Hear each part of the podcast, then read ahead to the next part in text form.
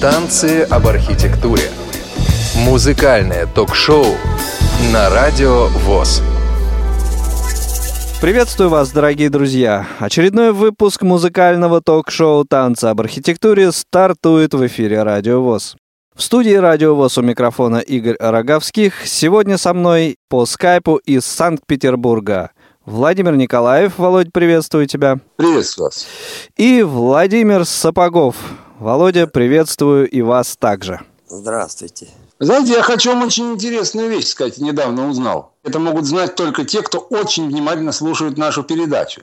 Оказывается, Владимир Сапогов – это один из самых э, задействованных в нашей передаче людей на 32 выпуска, вышедших уже сейчас, приходится 14 треков с участием Владимира Цепагова. Браво. Брависсимо. А вот так это. И со Светой Ветровой, и с оркестром, и наши с тобой ковыряния. Вот 14 треков и набралось. Но не волнуйтесь, сейчас будет 15 -й.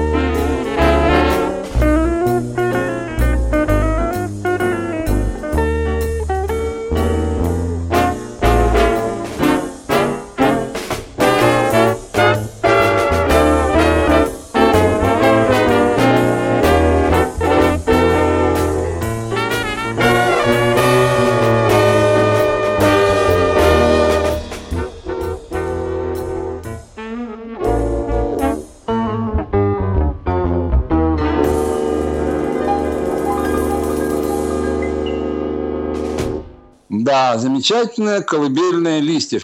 Хорошее было время все-таки наше оркестровое, правда, Николаевич? Веселое, Как-то как очень невесело Володя об этом сказал. Ну, кончилось не очень весело, а так все хорошо было. В 93 году мы трубача лишились, и это было уже немножко не так весело. Да, без Гошки духовая группа наша гикнулась. Ну что ж, оркестр прекратил свое существование, но Владимир Николаевич Сапогов у нас не угомонился. И, насколько мне известно, ты, Николаевич, был первым э, человеком из нашей, по крайней мере, тусовки, как это говорят, который поехал покорять Европу? Ну уж не знаю, я не столько покорять, сколько за, за, за деньгами, потому что такие были тяжелые времена. Поэтому мы э, как бы собрались и рванули туда на заработок. Но, насколько мне известно, наша замечательная э, Галочка Чуракова, которая является автором звукового проекта «Слепой музыкант», попросила тебя подробно рассказать и описать эту поездку. А что за проект вообще такой вот э, слепой музыкант? Поподробнее. Кто-то из вас может о нем рассказать? Ну, это такой, как бы вам сказать, была идея, Галина действительно предложила выпускников Курского музыкального училища, чтобы они вот свои работы какие-то поделились опытом, кто как устроился. И вот пошла такая нам оттуда информация, присылали и на пленках. Ну и так э, оказалось, что мы так, такой полусамодеятельный, да и, пожалуй, даже самодеятельный такой сборник, но как-то отзывы вроде бы неплохие. Вот уже 16 выпуск. То есть на данный момент этот проект э, живет и здравствует? Ну да. Слушай, а если кто-то из наших слушателей захочет чего-то, куда им обращаться? Куда писать, куда присылать? Гале Чураковой можно позвонить. Ну, телефон не надо называть. Э, пусть тогда спрашивают в рассылку, а там мы так, наверное. укажем телефон. Ну что, послушаем твой рассказ о поездке в Германию, что ли? Это как вам интересно, не знаю. Попробуйте. Ладно, Андронников, не скромничай. Лучше было бы об этом рассказать это лет 17 назад. Это было бы по свежим следам. Но почему-то тогда это никого не заинтересовало, даже моих музыкантов как будто съездил и вернулся с дачи, а не за границей. Хотя только вот убрали железный занавес, разобрали э, Берлинскую стену, и, как казалось бы, уж разве не интересно это? Наверное, нет. Еще Александр Сергеевич Пушкин отмечал, какие мы нелюбознательные. В трудные 90-е годы музыкантам, как и нашей всей стране, жилось нелегко. В это время, как говорится, пышным цветом расцвела уличная музыка. В метро и около метро, в подземных переходах и других удобных местах можно было увидеть музыкантов всех мастей, от самой беспомощной самодеятельности до студентов консерватории. У нас в Санкт-Петербурге весной официально проходила акция «Поющий Невский» под руководством музыкально-эстрадного объединения. То есть назначался день, когда по всему городу, в любом месте, а не только, конечно, на Невском, разрешалось играть, не рискуя э, нарваться на взятку ментам, что в другие дни удавалось далеко не всем и не всегда. Наши слепые в деле уличной музыки тоже весьма преуспели. Тогда на улице успешно работали такие вот небольшие группки музыкантов с оригинальными названиями «Дети подземелья». Они играли в основном в подземных переходах снегири. Эти получили свое название за самоотверженный труд в любую погоду, в дождь, в грязь, не жалея ни здоровья, ни, ни музыкальных инструментов. Группа питомца доктора Брайля, членом которой я тоже имел удовольствие быть. Вместе со мной играл еще один выпускник Курского училища Саша Шаловский, а третий была с нами девушка, певица. Ну и было много одиночек. Вот таким образом мы и выживали. А в 95 году мне вдруг неожиданно поступило предложение поехать на заработки в Германию. Да главное, от кого? От ребят из оркестра народных инструментов Ленинградского радио имени Андреева. Там в коллективе тоже дела были плачевные, и музыканты искали возможности подработать. В оркестре Андреева на басовой балалайке тогда играл выпускник училища Мусорского по классу гитары – Анатолий Корниенко. Это мой корешок, который когда-то играл у меня на гитаре немножко, в оркестре Дома культуры. Тогда еще он был студентом этого училища. И вот в компании со своей женой и еще одним балалайчником из того же оркестра, и тоже Анатолия, решили податься на заработки в Германию.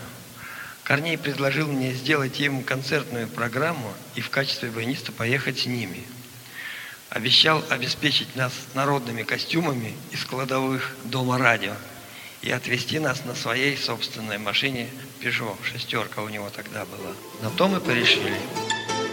Я в короткое время сделал программу из русских песен, музыки из оперет, популярных в Европе эстрадных мелодий и музыки из кинофильмов. На речке, на речке, на том бережечке мыла Марусенька белые ноги.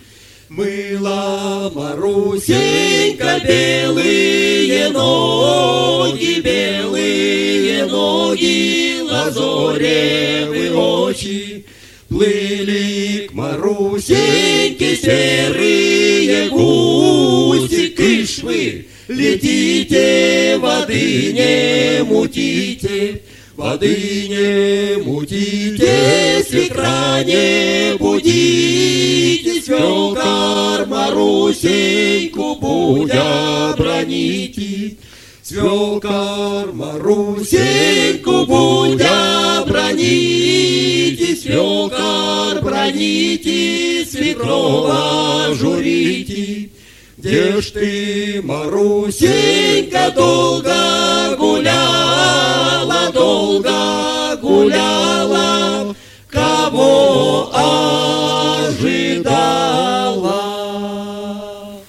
Репетировать было уже некогда, но ребята профессионалы прикинули с листа разок, остальное, говорят, доработаем там, на месте.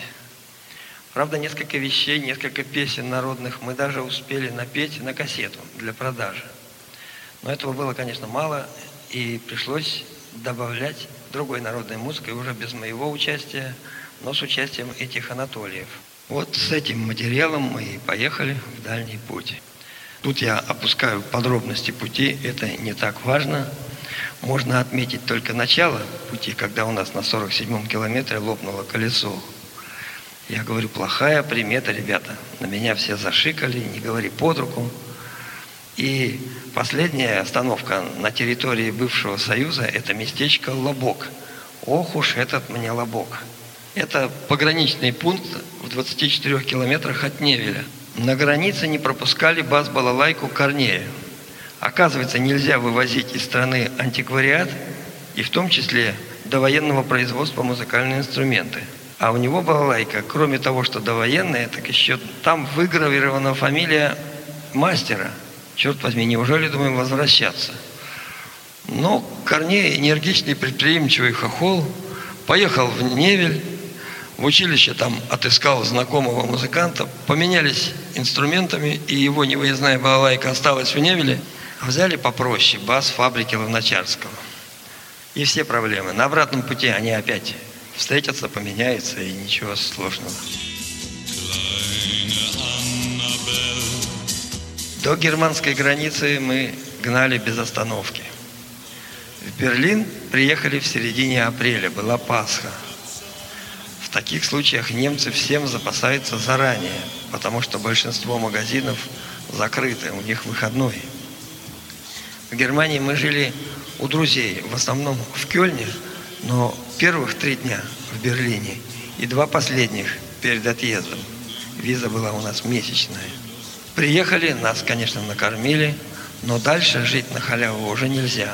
На следующий день мы вышли на улицу. Привели в порядок после дороги машину, созвонились э, с Кёльном и рванули туда. К вечеру были уже в Кёльне.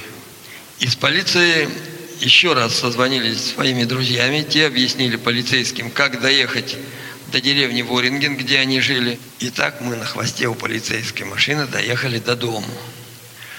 Корней дубликатом бесценного груза достал из багажника бутылку рижского бальзама. Полицейский замахал руками «Нет, нет, я на работе». «Но это же презент», — говорит Корней. Ну, полицейский заулыбался, сдался, принял таки все же презент наш.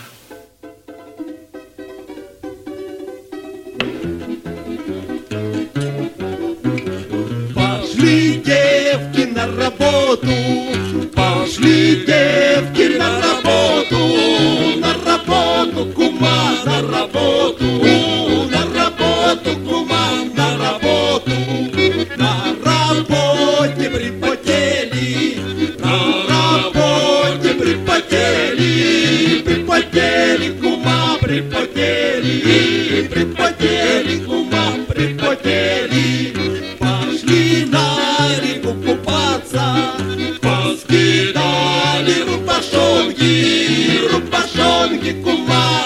рубашонки, рубашонки, кума, рубашонки. Отколь взялся ворогнашка, утошился рубашонки. Рубашонки, кума, рубашонки, рубашонки, кума, рубашонки. Одна девка посмелее за Игнашкой погналась, погналась, кума,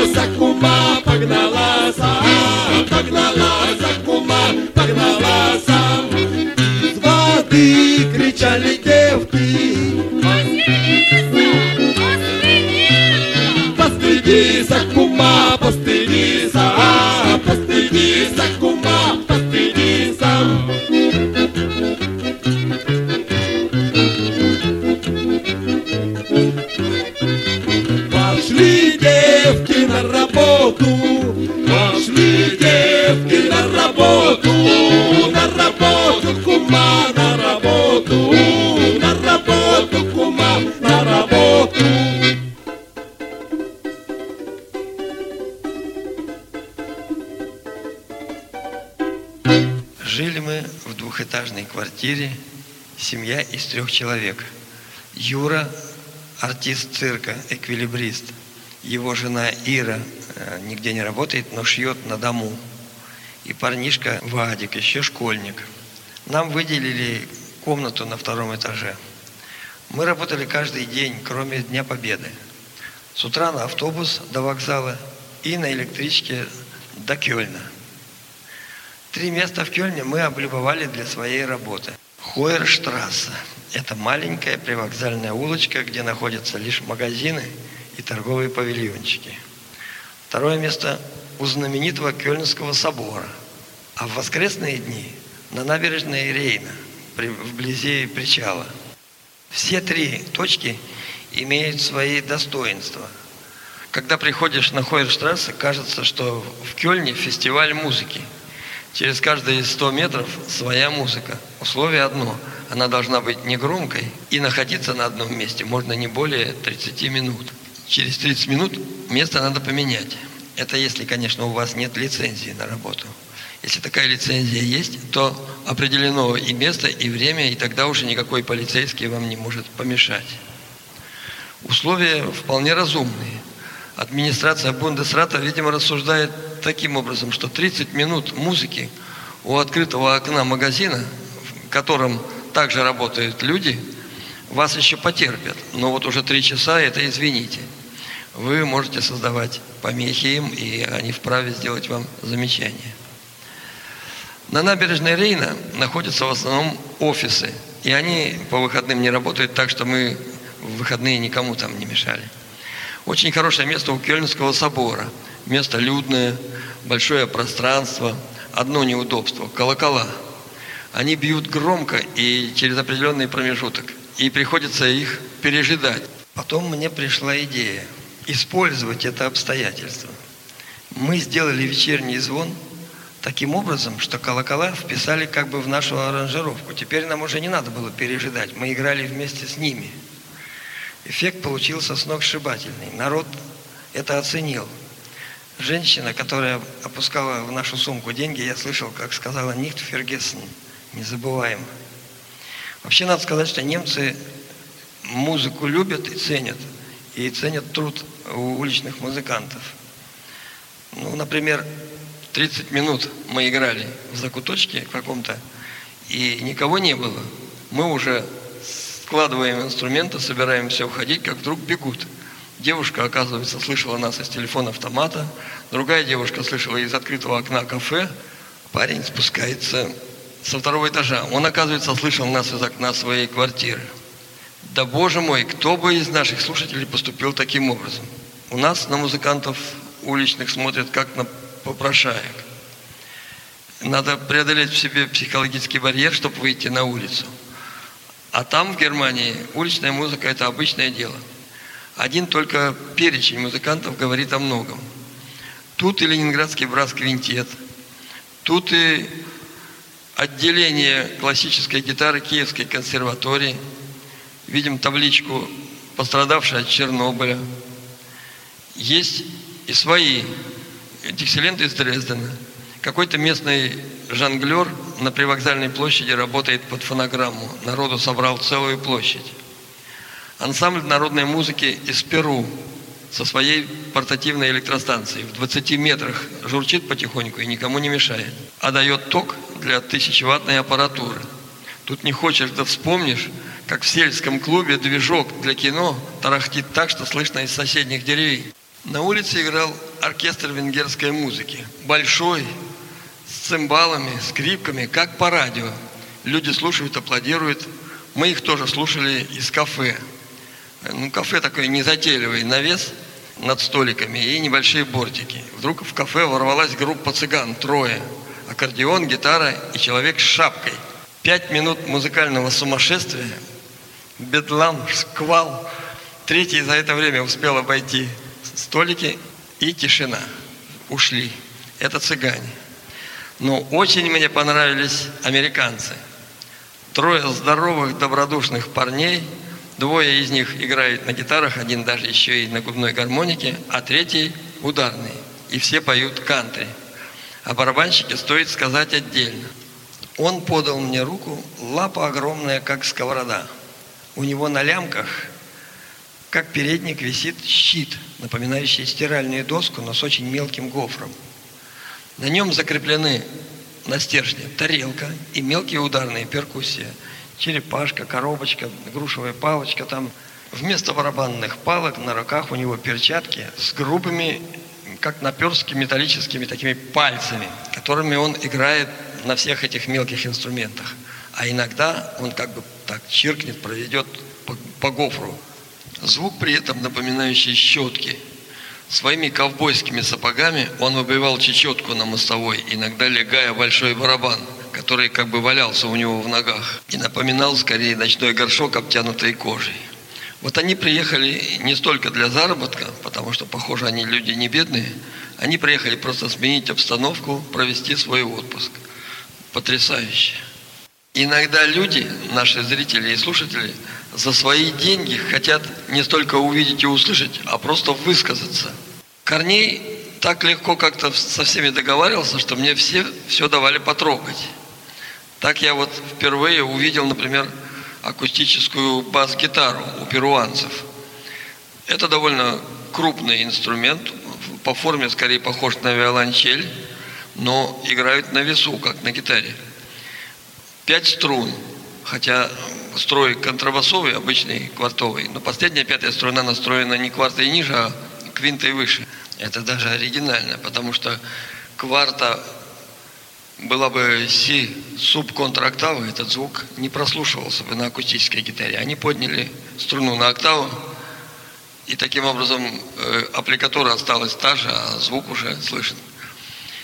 Там я изучил всю барабанную конструкцию у этого американца. Корней хотел меня подвести к слепой девушке немецкой, которую он увидел на улице. Говорит, познакомься. Но я как-то не решился, потому что говорить с ней надо по-немецки.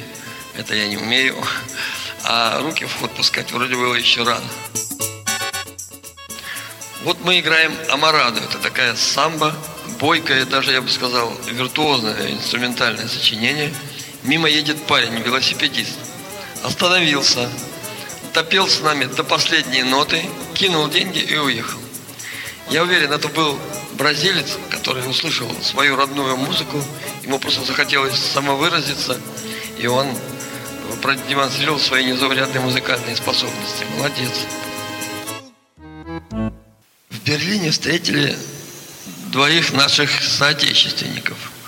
Флейтист на Александр Плац, играл Штрауса и другую легкую эстрадную музыку под фонограмму по лицензии три часа через день. И трубач без фонограммы и без лицензии просто, что называется, выматывал душу на кулак.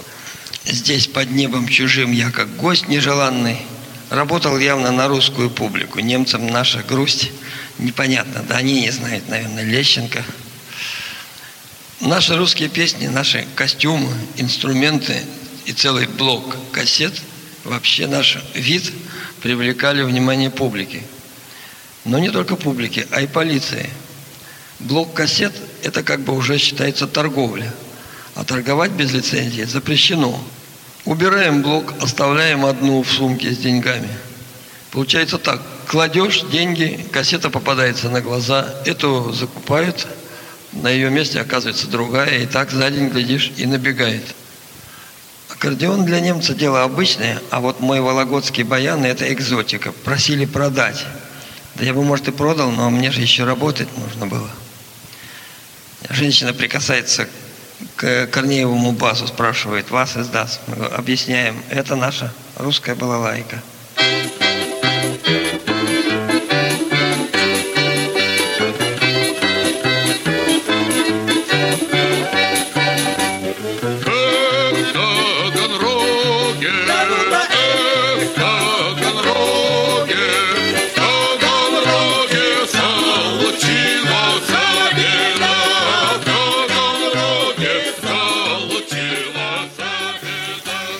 После очередной песни мужичок начинает нас спрашивать, что это была за песня. Говорим, в Таганроге, казачья. Он продолжает расспрашивать, мы продолжаем отвечать. Мол, поем песни бывших наших республик, Грузии, Украины. Э, это вот была, в частности, казачья песня. Видимо, это был журналист, потому что на следующий день э, Корнея подзывает водитель автобуса и показывает газету, где наши портреты. Газета «Кёльн Экспресс». Нам потом перевели. Артисты из рухнувшей империи несут музыкальную культуру на улицу Кёльна. Перечисляет все песни, какие мы пели. Правда, перепутал. Вместо казачьей назвал казахская. Но это уже такие тонкости, которые немцам знать не обязательно. В другой раз мы действительно встретили русскую немку из Казахстана. Ее дочка уже по-русски не говорит. Они с удовольствием и со слезами прослушали наш весь сеанс – Особенно им понравилась Ивушка Пономаренко. Живут компактно, блюдут наши обычаи. Экономить, как местные немцы говорят, мы еще не умеем. Если уж делаем на праздник салату, так целый таз для всех –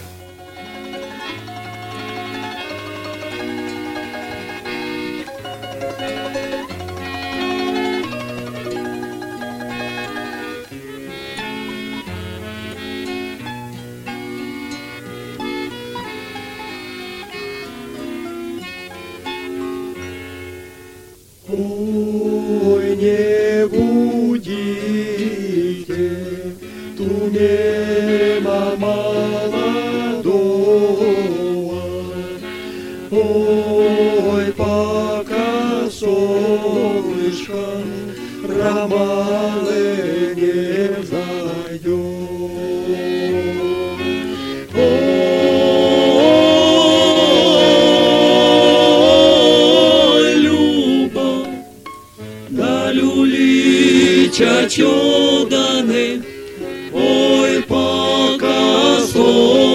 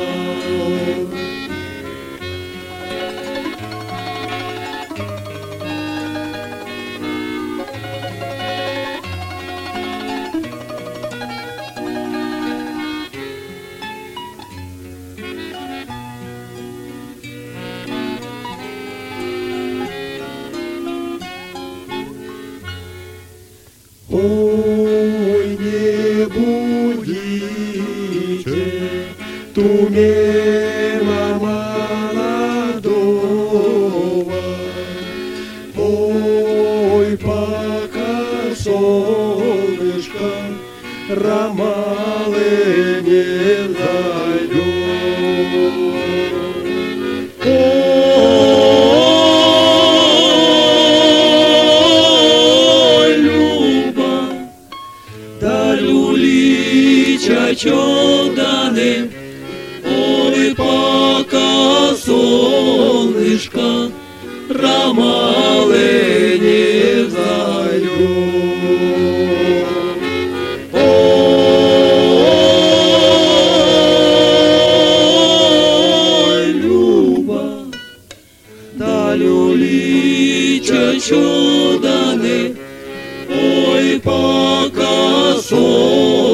солнышко Ромалы не взойдет.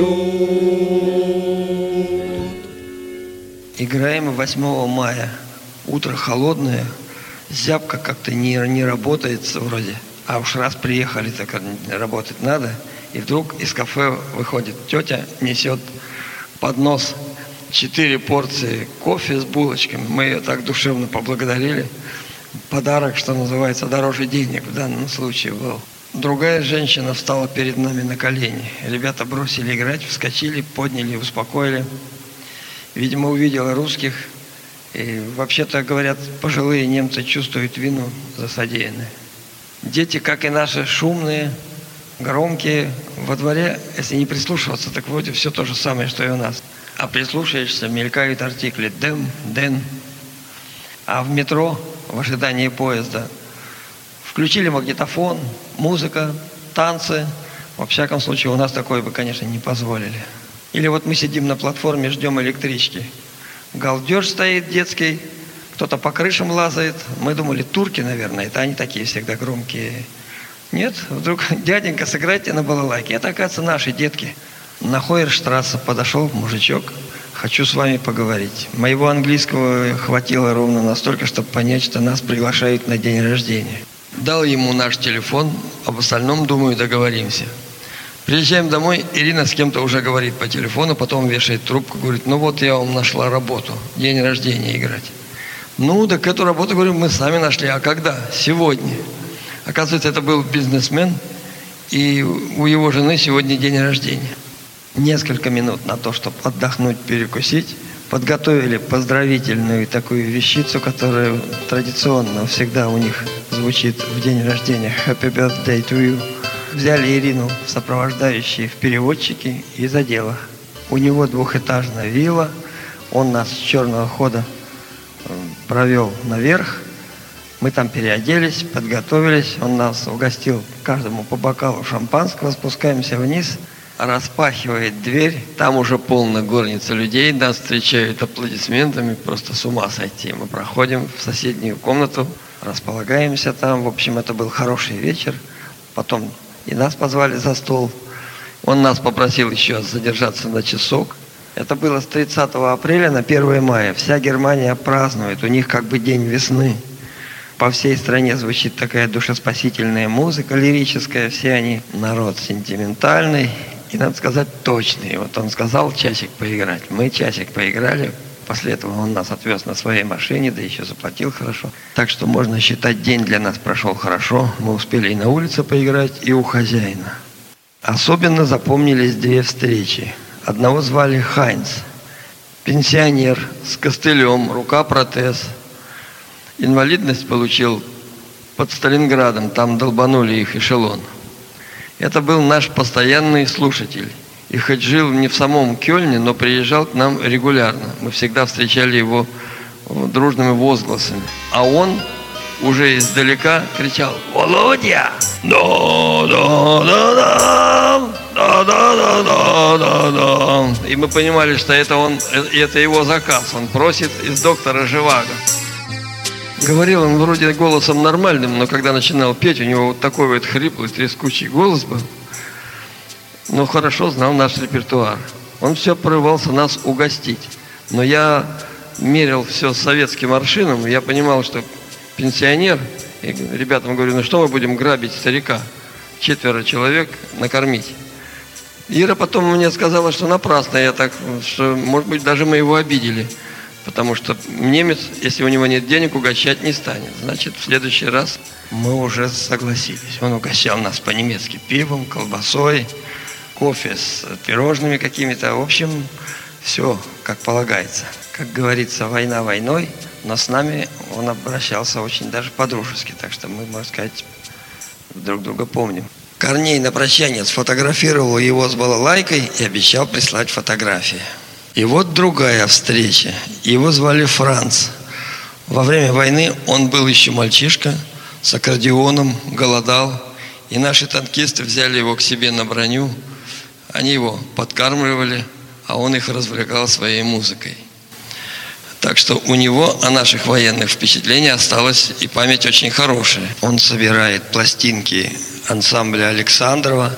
Многие песни оттуда знает, напевал мне. А когда в очередной раз запел, я говорю, это Далуханян «Ой, солдат». Корней говорит, ты знаешь эту песню? Я говорю, ну а как же? Так подыграй ему, ему же приятно будет услышать. Я заиграл, он говорит, ой, я, я, я. В общем, можно сказать, в Германии все интересно, рационально, целесообразно, разумно в самых мелочах.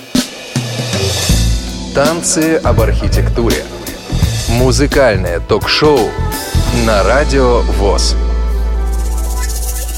Замечательный на самом деле рассказ. Володь, спасибо огромное, а также отдельное спасибо и, как сейчас модно говорить, респект и уважуха Галине э, за идею этот рассказ записать. Да.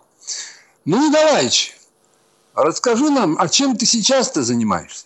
Сейчас у меня, как мы его называем, ансамбль эстрадные песни. Нам уже 12 лет. После того, как оркестр распался, мы немножко еще помытарились, потом вот решили организовать такую вокальную группу. Поем под фонограмму, которую я же и делаю сам. Эстрадные в понимании классическом. Никакая эстрада сегодня, это, которая включает в себя всякую попсу и даже русский шансон – короче говоря, блатня такая. Ну, так, я думаю, что это к эстраде отношения не имеет. Вот. А у нас эстрада, то, что сейчас можно было бы назвать глубокой ретро, но в наших э, трактовках, в наших версиях и прочее. Мы, в принципе, поем и классическую музыку, и народные песни, и все равно все это в нашем преломлении с элементами джаза, может быть. Старая эстрада там как раз это так и было. Сейчас мы в чистом виде, конечно, джаз не играем, не поем – это только оркестром мы пробовали играть. Нас 8 человек, 4 мужских голоса, 4 женских. Что послушаем? Только хотел сказать, что из современных работ предложите нашему вниманию сейчас? Ну вот э, у нас было несколько программ разных. Вот в частности из программы классика в ритмах эстрады можно предложить QE «Гроза».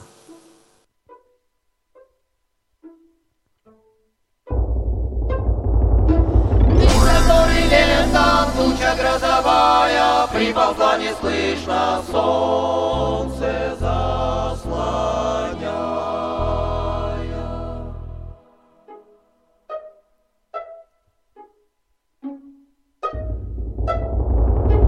Над ее навесом страшно жутко было, гром гремел и ярко молния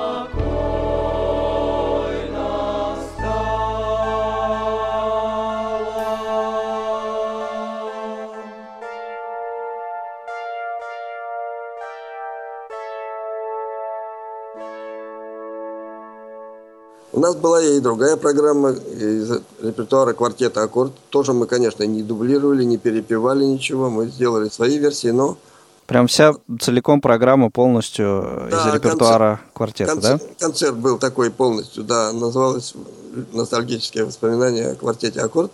И звучало, в частности, «За радугой» Кублинского. Вот это- Мы имеем возможность ее сейчас послушать.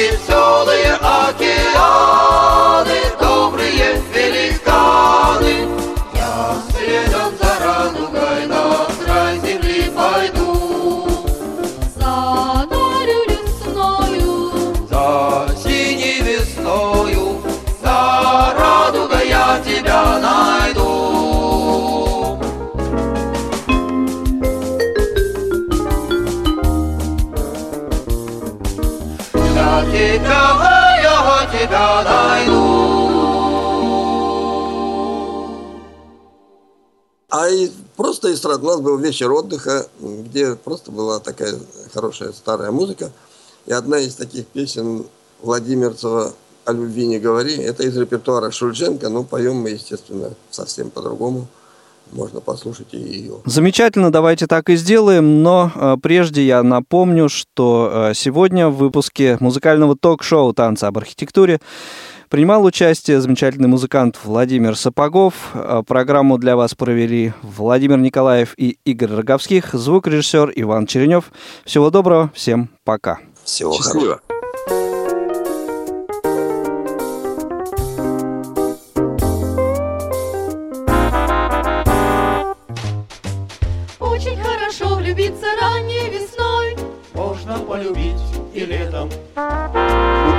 Лучше все же в зимний день под сосной. Проще всех от сердца зной А какое счастье полюбить в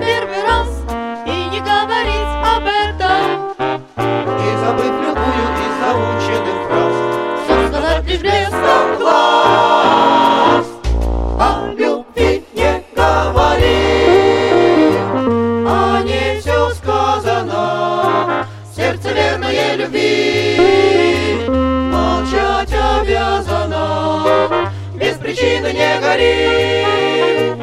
Умей владеть собой, О любви не говори а молчать не в силах. Если друг высохнет от пожара в крови Ты его утешь советом. Девушку виновную в несчастной любви Ты к ответу призови.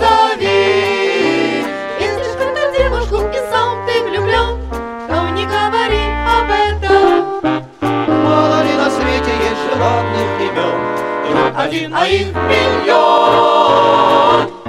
О любви не говори, а не все сказано. Сердце верное любви, молчать обязано.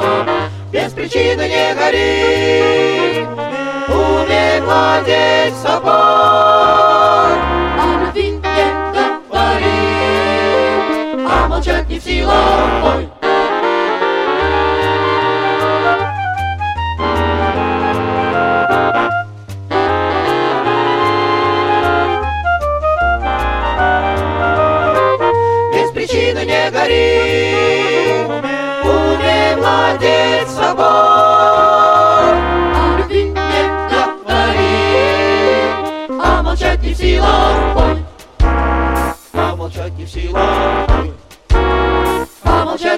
А